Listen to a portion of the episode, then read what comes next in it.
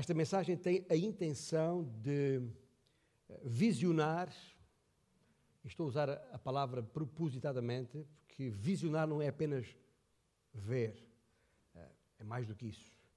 Eh, visionar esta nova geração de jovens e como é que podemos, todos nós, pais, familiares, em geral, os mais velhos, os mais solteiros, para não chamar solteirão, não é? Ah, e os próprios jovens. Como é que podemos juntos uh, tornar esta geração e as próximas grandiosas? Enfim, é, como eu disse, como escrevi no Facebook, é uma mensagem muito à frente, nesse sentido. Eu espero que todos os meninos e meninas, moços e moças, prestem bem atenção ao que vão ouvir, pois tem a ver com o que Deus espera das vossas vidas.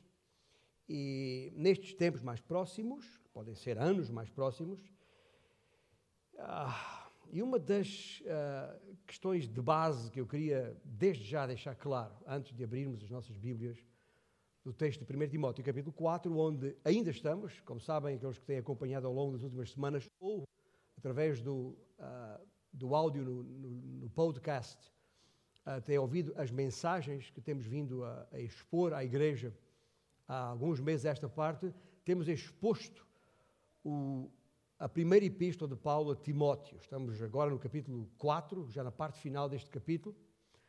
Mas dizia eu, uh, uma das premissas neste tema de hoje é que para glorificar a Deus não é preciso uh, deixar a vida em banho-maria até atingir a maioridade. Já vou explicar o que isto quer dizer. O plano de Deus pressupõe que uh, miúdos com meia dúzia de anos, ou até uma dúzia de anos, podem e devem reproduzir a glória que há em Cristo Jesus. Não é necessário ter uma dúzia e meia para começar a chegar lá. A família, começando nos pais, e a liderança da igreja, devem, por isso, podem e devem, por isso, e ter nisso um papel enorme, criando não só uma matriz de relacionamentos, uh, ensinos, expectativas e bênçãos que poderá despertar a gente mais nova para sair do vazio, do marasmo que marca a sua jovem cultura.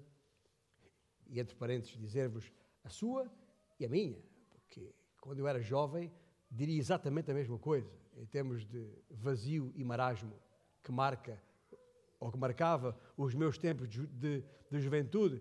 E, e, e quem nasceu ou viveu a sua juventude naqueles anos 60 e 70 sabe muito bem o que eu quero dizer.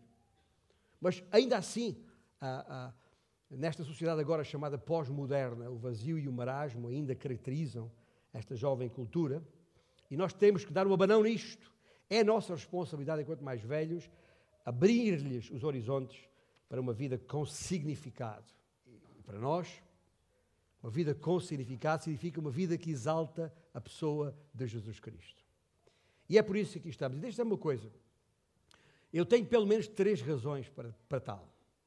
Uh, pessoalmente, tenho três boas razões para vos falar nestes termos e a propósito do nosso texto em, em 1 Timóteo 4. A primeira razão é um apelo que está uh, no Salmo 71. Não precisa abrir lá, mas uh, dir-vos-ei que no decorrer das minhas mais de quatro décadas de ministério, e também porque as primeiras duas foram uh, dentro de um ministério de juventude, sempre tive uma preocupação, e aqueles que me conhecem há muitos anos, ou mais recentemente, têm-me ouvido repetir esta ideia, é que é preciso preparar uma nova geração. E, e às vezes tenho feito isto num contexto muito uh, negativo, ou seja, diante de algumas vidas, de alguns pais que não dão ouvidos à palavra de Deus, que não cumprem as suas responsabilidades. E depois, mais tarde, quando os jovens têm 17, 18, 19, 20 anos, se vêm queixar porque os filhos desapareceram, quando foram ensinados, foram preparados até, por isso temos uma atividade na igreja chamada Família em Forma, para esse objetivo, acabo muitas vezes por desabafar em conversa com a minha mulher temos que trabalhar porque outras gerações vêm aí. até que o Senhor volte. Agora, já na condição, no estatuto, melhor dizendo, no estatuto de sexagenário, uh, um jovem sexagenário. Nada mudou. Nada mudou no meu sentir, no meu pensar a este respeito. E há este versículo, no Salmo 71, versículo 18, que tem um apelo que mexe comigo de maneira especial. O salmista escreveu: Não me desampares, pois, ó Deus, até à minha velhice e, a, e às cãs até que eu tenha declarado à presente geração a tua força e às vindouras o teu poder. E tomo estas palavras muito a peito. Tenho, tenho o dever de proclamar este Deus forte a esta, como a qualquer nova geração. Declarar o seu poder, a sua majestade, a sua soberania.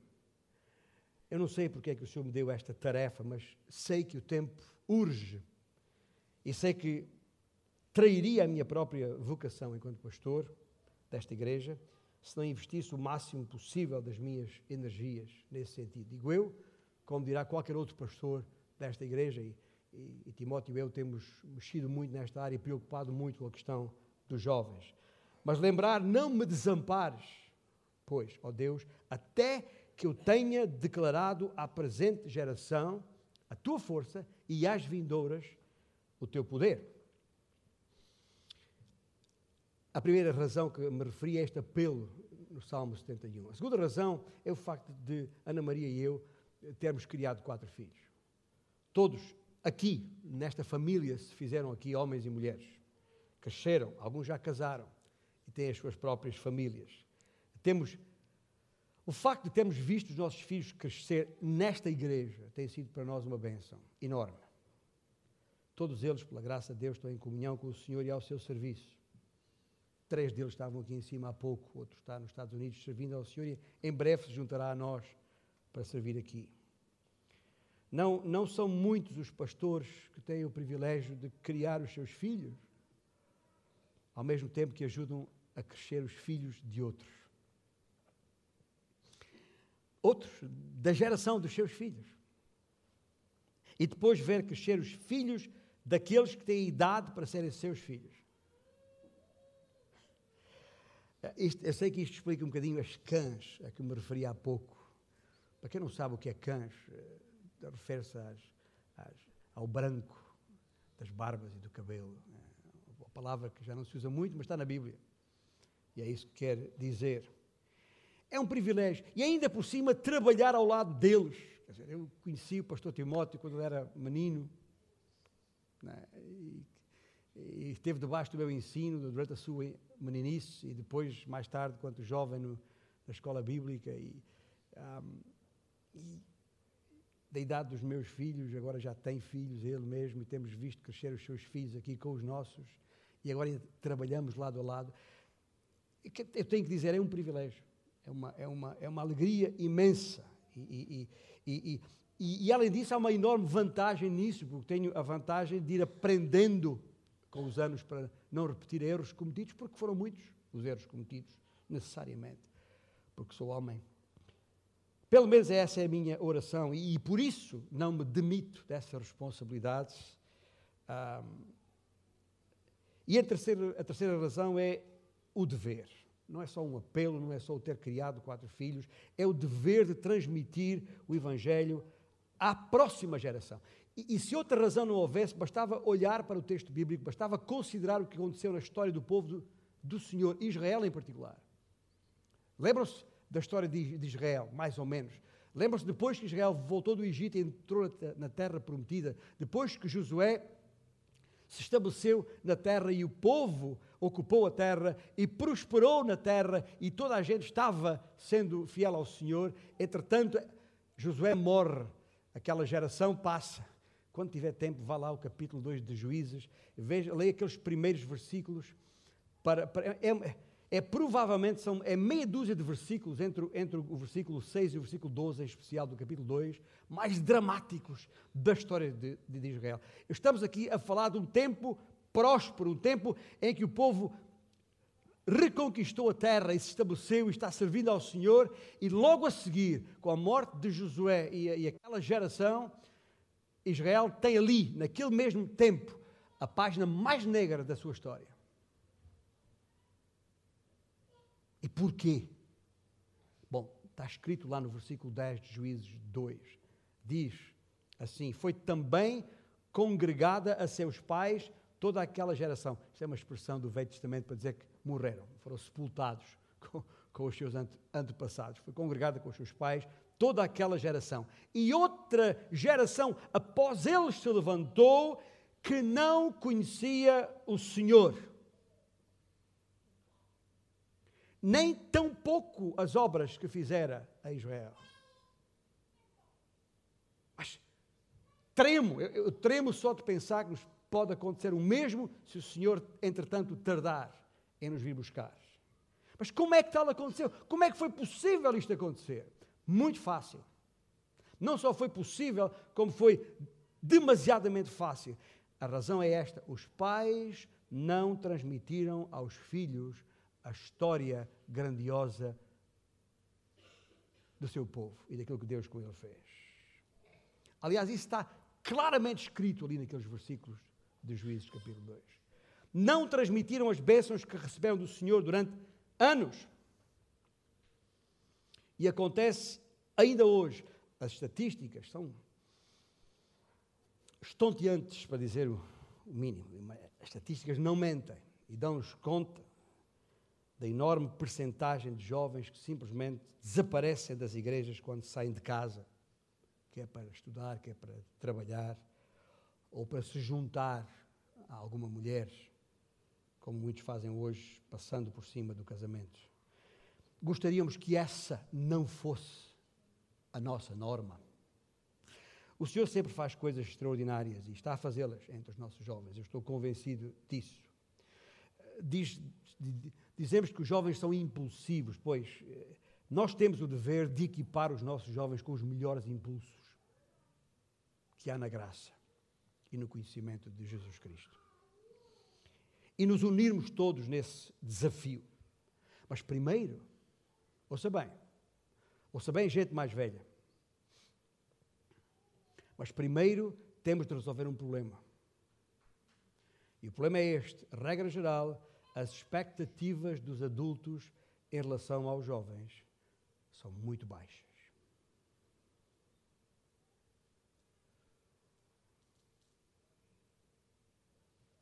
E é aqui que convém ler este texto em 1 Timóteo 4 e particularmente o versículo 12. Quando depois de, de, de ter dito, uh, no versículo 11, ordena e ensina estas coisas. E este ordenar é muito mais do que dar uma ordem. Ordenar é, pôr em ordem. Ele diz: Ninguém despreze a tua mocidade, Timóteo. Pelo contrário, torna-te padrão dos fiéis na palavra, no procedimento, no amor, na fé, na pureza. Até à minha chegada, aplica-te à leitura, à exortação e ao ensino. Não te faças negligente uh, para com o dom que há em ti, o qual te foi concedido mediante profecia com a imposição de mãos do presbitério. E este versículo será uh, alvo de uma mensagem específica, porque tem aqui muita coisa, não só polémica, como mal compreendida ao longo de, dos, dos, tempos, mas já depois de termos concluído esta exposição da, da Epístola a Timóteo. Medita estas coisas, versículo 15, e nelas ser diligente, para que o teu progresso a todos seja manifesto. Tem cuidado de ti mesmo e da doutrina. Continua nestes deveres, porque fazendo assim salvarás tanto a ti mesmo como aos teus ouvintes. Esta é uma das vezes em que Paulo se dirige diretamente ao jovem Timóteo, alertando para este tipo de problema.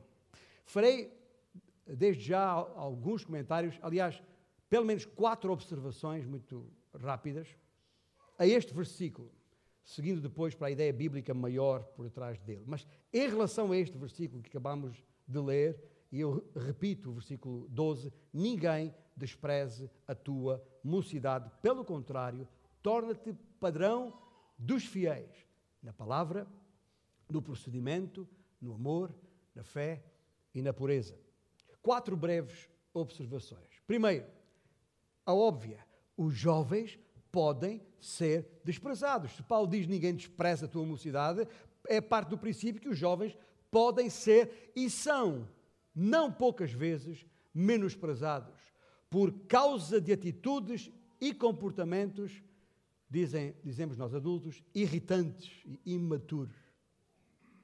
Há, há um conjunto de coisas que os mais velhos associam à, juventude, tipo ah, desrespeito, rebeldia, uh, alheamento, então, na deles, ou na deles. Uh,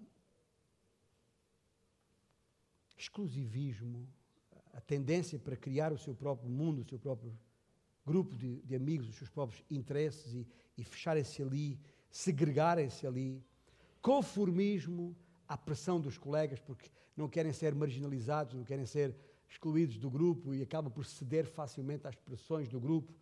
E nem sempre essas pressões são boas, aliás, raramente são.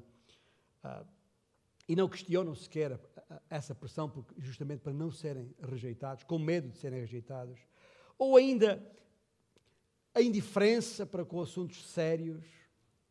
Ah, e, e, uma obsessão, também dizemos, eh, pensamos nós, uma obsessão pela diversão como a única coisa que satisfaz.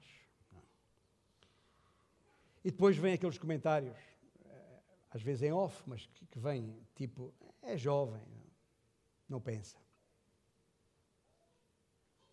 É essa forma de pensar que está na mente de Paulo quando diz: Timóteo, ninguém despreza a tua mocidade. Segunda observação: os jovens não devem ignorar a forma de pensar dos adultos. E Paulo alerta para a necessidade de tudo fazer para evitar que esse menosprezo aconteça.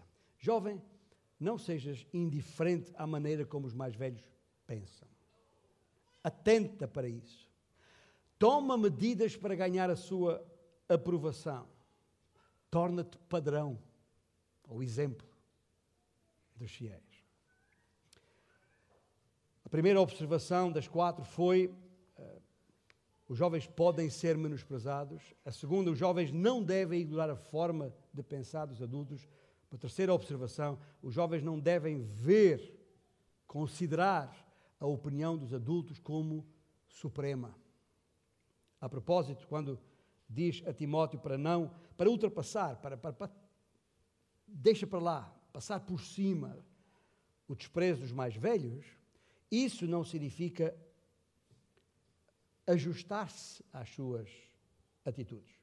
Não está escrito neste versículo: ninguém despreza a tua mocidade, pelo contrário, vê lá o que querem de ti e procede em conformidade. Não é assim que está escrito, pois não. Não se trata aqui de paz a qualquer custo. Estou farto de ouvir o meu velho lá em casa, fazer concordo e deixa andar. Ou então, simplesmente fazer o que o pai ou a mãe diz, concordar com o que o pai ou a mãe diz, como se o pai que a mãe, o pai e a mãe pensam está 100% correto. Mesmo quando o pai e a mãe diz, hoje não vais à igreja, hoje não estás no grupo de jovens, porque tens amanhã um exame e tens que estudar em casa.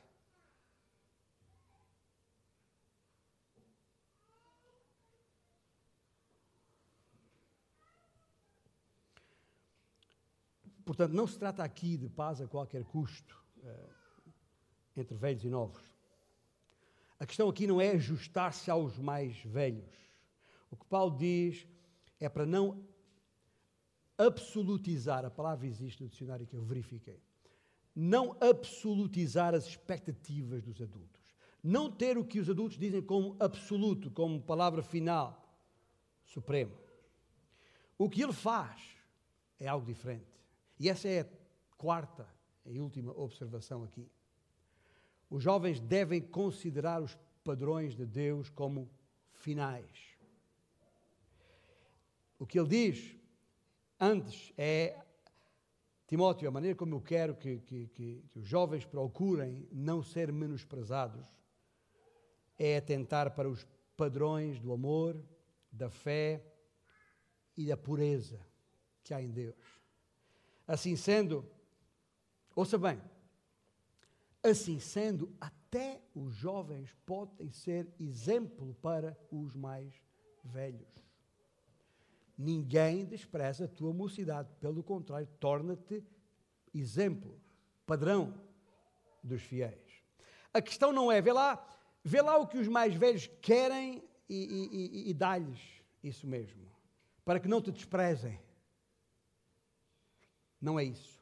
O que é, é, antes, vê lá que tipo de palavras e conduta Deus quer.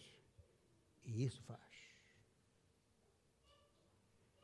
E, e, depois nos dá como exemplo disto o amor, a fé e a pureza. A pureza, já agora, que se refere especificamente à pureza sexual, no contexto e na palavra, no, na, na língua original. Como exemplo disso que todas as tuas palavras, jovem, e as tuas ações procedam da fé em Jesus, baseadas no amor e mantendo a pureza sexual. Agora, sabe uma coisa? Esse tipo de posicionamento, de conduta, pode levar alguns adultos a te desprezarem. Pode. Se lá na escola, num debate qualquer, numa discussão qualquer, te posicionares a favor da abstinência sexual antes do casamento, nem todos os adultos vão apreciar isso. Mas terás a verdade do teu lado. E alguns adultos, pelo menos eu estou lá. E certamente o Senhor te não desamparará. Portanto, o que Paulo aqui defende é que Timóteo não devia ter baixas expectativas relativamente ao impacto da sua vida diante dos mais velhos. Deveria olhar para Deus, crer no Evangelho e fazer o que Deus dele espera, e assim sendo exemplo para os demais. Ou seja, jovens, não, não, nos, não, não vos podeis acomodar às tais baixas expectativas. Talvez está a pensar assim: espera aí, pastor, o que, é que está a dizer? Está a dizer que eu, que eu, que eu fui chamado para ser um, um exemplo para os adultos? Espera aí, espera aí. Está a falar português ou, ou alguma outra língua? Normalmente o filme é ao contrário. Espera-se que os adultos sejam exemplo para os mais novos. A Bíblia está a dizer que eu posso, enquanto jovem, tornar-me exemplo para os mais velhos? Está. É exatamente isso que está escrito. O que nos leva a uma conclusão prática, jovens, não permitam que esta sociedade determine as vossas expectativas quanto ao que poderão fazer para Jesus Cristo. Porquê? Porque olha, serão sempre baixas ou nulas. Conhecem aquela conversa entre Deus e o, aquele jovem uh, uh, rico lá em, uh, narrado em, Marcos? Essa é uma conversa. Mas deixe-me referir ainda uma, uma, uma, outra conversa antes disso, a propósito. Estou a lembrar da conversa que o Senhor teve com Jeremias, o profeta. Logo no início da sua, do seu livro, se ler, vai verificar o que é que Jeremias, jovem, pensava quando o Senhor o chamou para o ministério uh, está lá nos primeiros versículos. Então lhe disse eu, Jeremias: Ah, Senhor Deus, eis que não sei falar porque não passo de uma criança. Mas o Senhor me disse: Não digas, Jeremias, não digas não passo de uma criança, porque a todos a quem eu te enviar irás e tudo quanto eu te mandar falarás. Jovem, tem cuidado para, para não adiares a oportunidade e a bênção de uma vida frutífera ainda na tua mocidade. Para que mais tarde não venhas dizer, como o sábio uh, lamentou em Eclesiastes capítulo 12. Quando os, os dias maus chegaram, quando as cães surgiram, quando já, já é difícil dormir à noite porque qualquer ruídozinho de um pássaro a cantar nos acorda. Antes que cheguem esses dias, lembra-te do teu Criador nos dias da tua mocidade. Tem cuidado, jovem, para não adiares a oportunidade. Ah, sou muito jovem, dizia Jeremias, talvez digas tu. Não passo de uma criança, tenho ainda muito para aprender, não posso fazer grande coisa. Deixa-te dizer uma coisa. O que Deus está a dizer a Jeremias, está a dizer a ti, há alguns mais novos do que tu, que esperam que tu os guies, os lideres. E há outros mais velhos do que tu que esperam ter-te ao teu lado para os assistir, como Paulo teve Timóteo. Mas não digas nunca, não passo de um jovem.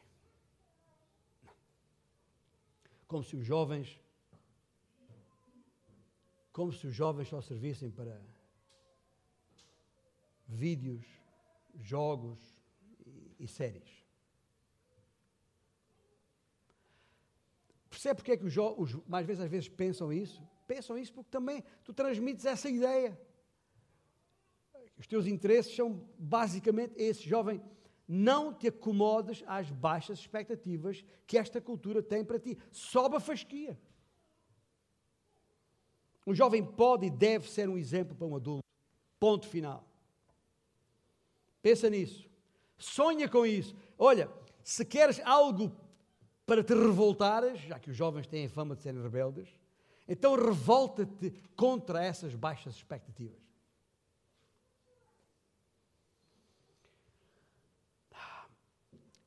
Eu estou a, a, a, a, sublinhar este versículo em particular, porque na verdade estou a falar de uma coisa muito maior.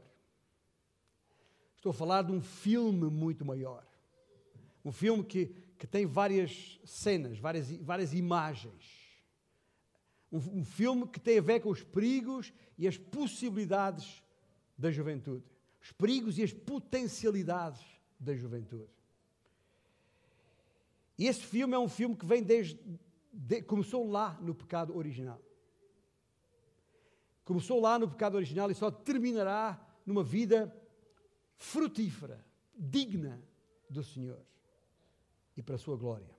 E quando eu falo deste filme maior, que começa precisamente no pecado original, é preciso lembrar exatamente isso. Porque, primeiro, esta é a primeira cena a, a, a ter em conta, a primeira imagem deste filme é: somos, os jovens são, já, nascidos em pecado. Não esqueça isso.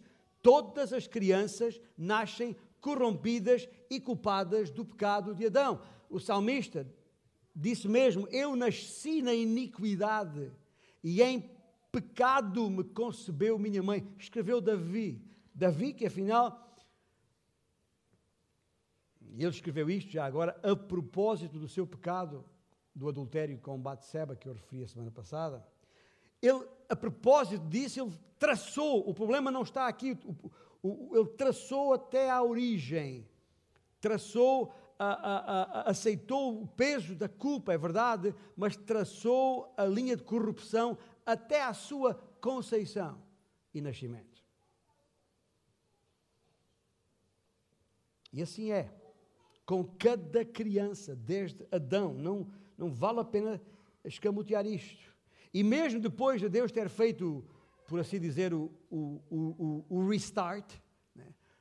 ter reiniciado a, a coisa a, após o, dilúvio, é? Deus disse a Noé que não traria outro dilúvio, mas não porque tivesse resolvido o problema. Deus sabia bem que o problema não ficava curado ali. Aliás, em Gênesis capítulo 8, após o, o dilúvio, está escrito no versículo 21, porque é mau o desígnio íntimo do homem desde a sua mocidade. Não é. Ou seja, nada mudou no coração do homem até hoje. Nada mudou. Até se tornou num dito popular, um provérbio. Está escrito até no livro de Provérbios, capítulo 22, versículo 15. A estultícia está ligada ao coração da criança. Isto é mais uma daquelas palavras que o pessoal abre a Bíblia hoje. Estultícia? O que, que é isso? Sabe o que é que é? É só abrir um dicionário. Significa estupidez. Bem? Imbecilidade, é, é mais eufemística esta palavra, não, não bate. Imbecilidade. Ou como o livro de, de, do sábio tantas vezes refere a insensatez. Porque a estultícia, ou seja, a imbecilidade, está ligada ao coração da criança. Essa é a primeira. Gente, ouça, mais velhos aqui, ouça, você que tem filhos, ouça. A primeira coisa que precisamos saber sobre os nossos filhos é que eles são pecadores e precisam da salvação. Não é, e não apenas porque fazem coisas más, este meu filho, mas é porque tem natureza má e coração mau. Necessitam nascer de novo. O que é nascido da carne é carne, disse Jesus a Nicodemos, certo? Todos nasceram da carne, agora precisam ser nascidos do Espírito. Ou seja, estamos a falar de uma, de uma segunda imagem já aqui, para além do pecado original, neste filme. Estou a falar da necessidade do Evangelho. Nascidos do pecado e necessitados do Evangelho. Portanto, as crianças têm que ser ensinadas sobre Deus e o Evangelho de Cristo. Sabemos que o Senhor é, é, é o mestre por excelência. Aliás, o salmista diz: Tu me tens ensinado, ó Deus, desde a minha mocidade, e até agora tenho anunciado as tuas maravilhas. É verdade, Deus é o mestre por excelência, mas este mestre tem gente por assistente, ou assistentes, somos nós. Deus sempre cumprirá a sua parte, mas não nos deixou de nos instruir quanto à nossa parte nesse processo de ensinar à criança o caminho em que deve andar. E está, e não precisa apenas de citar de novo o livro de Provérbios. Ensina à criança o caminho em que deve andar e ainda quando for velho não se desvia dela. Mas isto é, é, é, mas como? Bom, o que, é, o que é que é isto de ensinar? Está lá Efésios capítulo 6. E vós, pais, não provoqueis vossos filhos à ira, mas criai-os na disciplina e na admoestação, ou seja, na instrução do Senhor. Efésios capítulo 6, versículo 4. A disciplina e a demonstração do Senhor não é simplesmente senta aí e, e vais ouvir um sermão cheio de moralidade. E um sermão de moral que sempre resulta ou, ou em recompensa ou em castigo. Não. Isso não é a instrução do Senhor.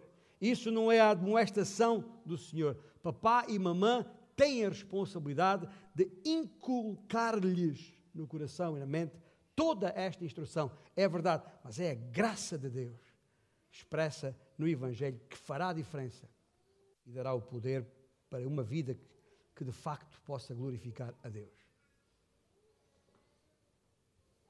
Primeira cena, nascidos no pecado. Segunda cena, necessitados do Evangelho. Terceira cena, é óbvio, nascidos de novo em Jesus. E uma vez nascido de novo pela fé em Jesus, o seu Salvador e Senhor será também o seu tesouro. O tesouro da sua vida. Deus lhes deu uma nova vida, a criança passou a considerar Cristo como precioso. Pode até nem se lembrar quando foi uh, que isso aconteceu, pode até olhar para trás da sua vida e nem se, e, e não ter qualquer ideia do momento exato em que esse processo de confiar em Jesus começou na sua vida. E eu entendo isso muito bem, e minha mulher também, como no caso do nosso filho mais velho, o, o Levi. O Levi lembrar-se-ia de muito pouco do que aconteceu naquela altura se a sua mãe não lhe tivesse dado os pormenores. Ah, mas penso que podemos dizer, os nossos filhos podem dizer, como o salmista, Pois tu és a minha esperança, Senhor Deus, a minha confiança desde a minha mocidade. A minha certeza de que sou nascido de novo não depende de me lembrar exatamente do ponto da minha vida quando isso aconteceu, mas depende da obra de Cristo consumada na cruz e na relação que agora mantenho com Ele. E se essa relação está lá, há essa convicção, sem nenhuma espécie de dúvidas.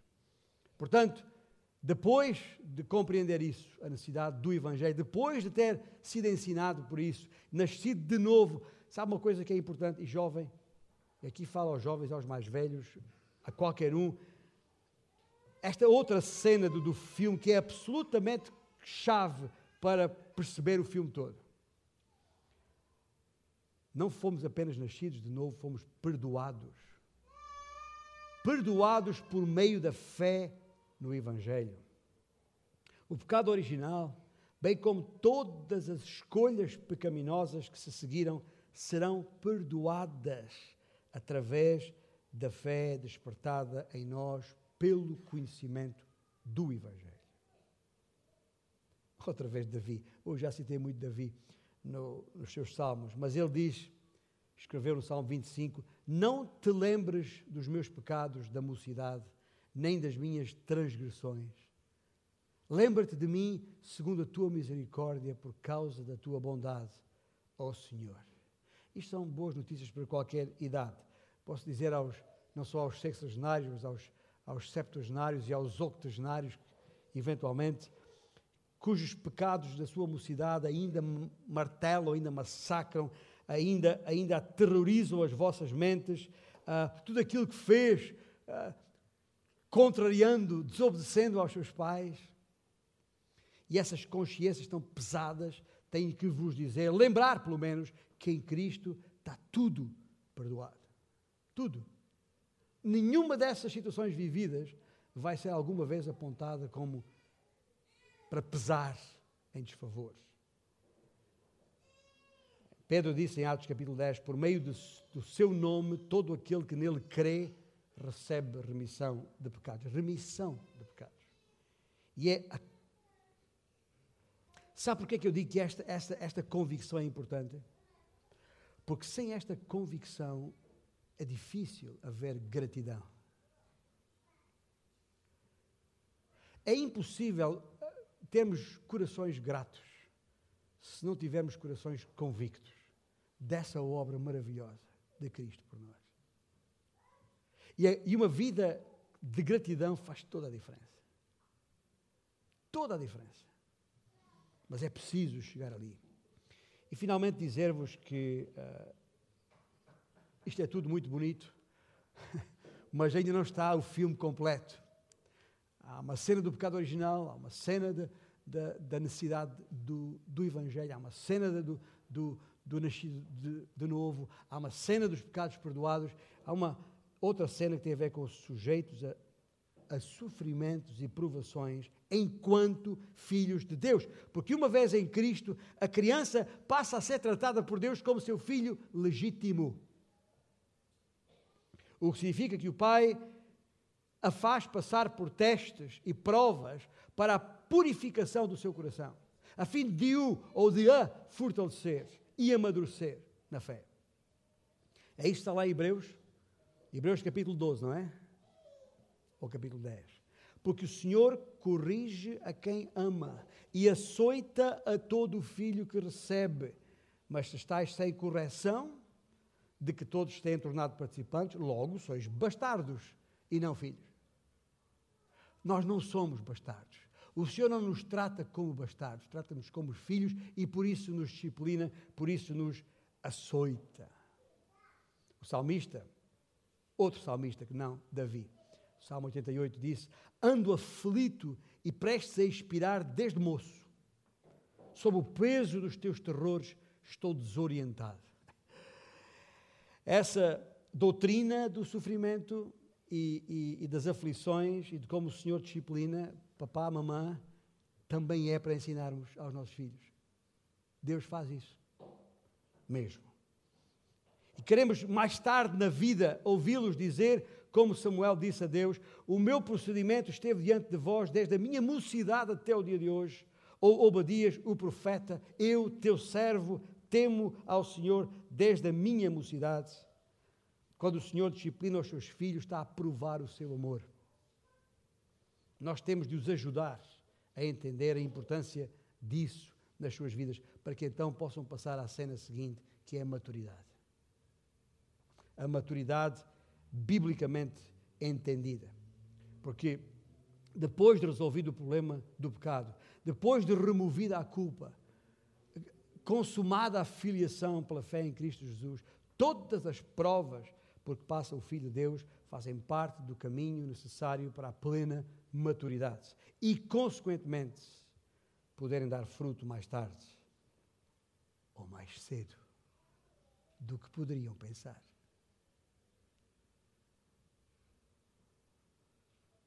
E temos na Bíblia vários indicadores disso mesmo. Né? Aquela, aquela oração de Davi pelos seus filhos é, é, é, tem que marcar o coração de qualquer pai ou mãe. Tá bem? Foi aquele versículo que pusemos na, na imagem no, no, no Facebook. Que nossos filhos sejam, na sua mocidade, como plantas viçosas e nossas filhas como pedras angulares lavradas como colunas de palácio. Eu sei que é poesia. E é poesia hebraica, mas mesmo em português fica bonito. Isto é, que o vigor e fruto de uma planta bem consolidada, bem como a marca e o esplendor de um palácio bem edificado, sejam evidentes nos nossos filhos. Estamos a falar de filhos viçosos e esplendorosos. Esplendoroso quer dizer esplêndido, quer dizer uh, brilhante, quer dizer deslumbrante, que é isso que nós queremos dos nossos filhos, ou não é? Que eles brilhem, que deslumbrem. Mas há um caminho para isso, que não é o caminho do mundo. E pode ser um caminho difícil, não é um caminho fácil, com certeza. Mas é isso que Deus espera de nós. E filhos assim, podem ser assim, enquanto jovens. Apesar de serem jovens, como pensam alguns. Que essa seja também a nossa oração. O livro de Provérbios é todo ele. Escuta, se abrir o livro, o livro de Provérbios, logo primeiras primeiros versículos, versículos 1, 2, 3, 4, diz: Provérbios de Salomão, filho de Davi, rei de Israel, para dar aos simples prudência e a quem? Aos jovens conhecimento e bom siso. É como quem diz juízo. É para isso que foi escrito o livro de Provérbios. Leiam o livro de Provérbios, como sempre temos dito tantas vezes, leia um provérbio por dia. Tem provérbios para todos os dias do mês, porque tem, tem 31 dias, provérbios lá. E, e, essa tem que ser, tem que ser ah, por nós. Algumas pessoas pensam que a sabedoria só vem com a experiência, quando se é velho. É, isso é uma falácia. É verdade que quanto mais anos de vida temos, mais sábios podemos ser, mas não somos necessariamente. Tem gente velha aí que diz coisas que melhor fora se tivesse calado. E tem jovens que falam com muita sabedoria, a quem devemos dar ouvidos. Porquê? Porque a sabedoria vem principalmente da palavra de Deus. E essa palavra está acessível em qualquer idade. Por isso, temos que trabalhar e orar juntos para ajudar os nossos filhos a alcançarem a sabedoria e o bom siso. Irmãos, não sei se conhecem as, eh, as Escrituras, mas em Eclesiastes há um versículo que eh, só por si já devia surpreender. Eclesiastes capítulo 4 diz: Melhor é o jovem, pobre e sábio do que o rei velho e insensato, que não se deixa admoestar. Aqui tem um jovem, um mancebo, pobre, mal vestido, se calhar, e que tem um, um, um rei rico, com um vestido de, de púrpuras e não sei o que mais. O que a Bíblia está a dizer é que este jovem é mais sábio do que aquele rei. Mas como é que isso é possível? É porque a sabedoria de Deus vem pela Sua palavra. E é por isso que o ensino dos pais, bem como os currículos das igrejas, devem estar repletos das Escrituras. Deixe-me só fechar lembrando.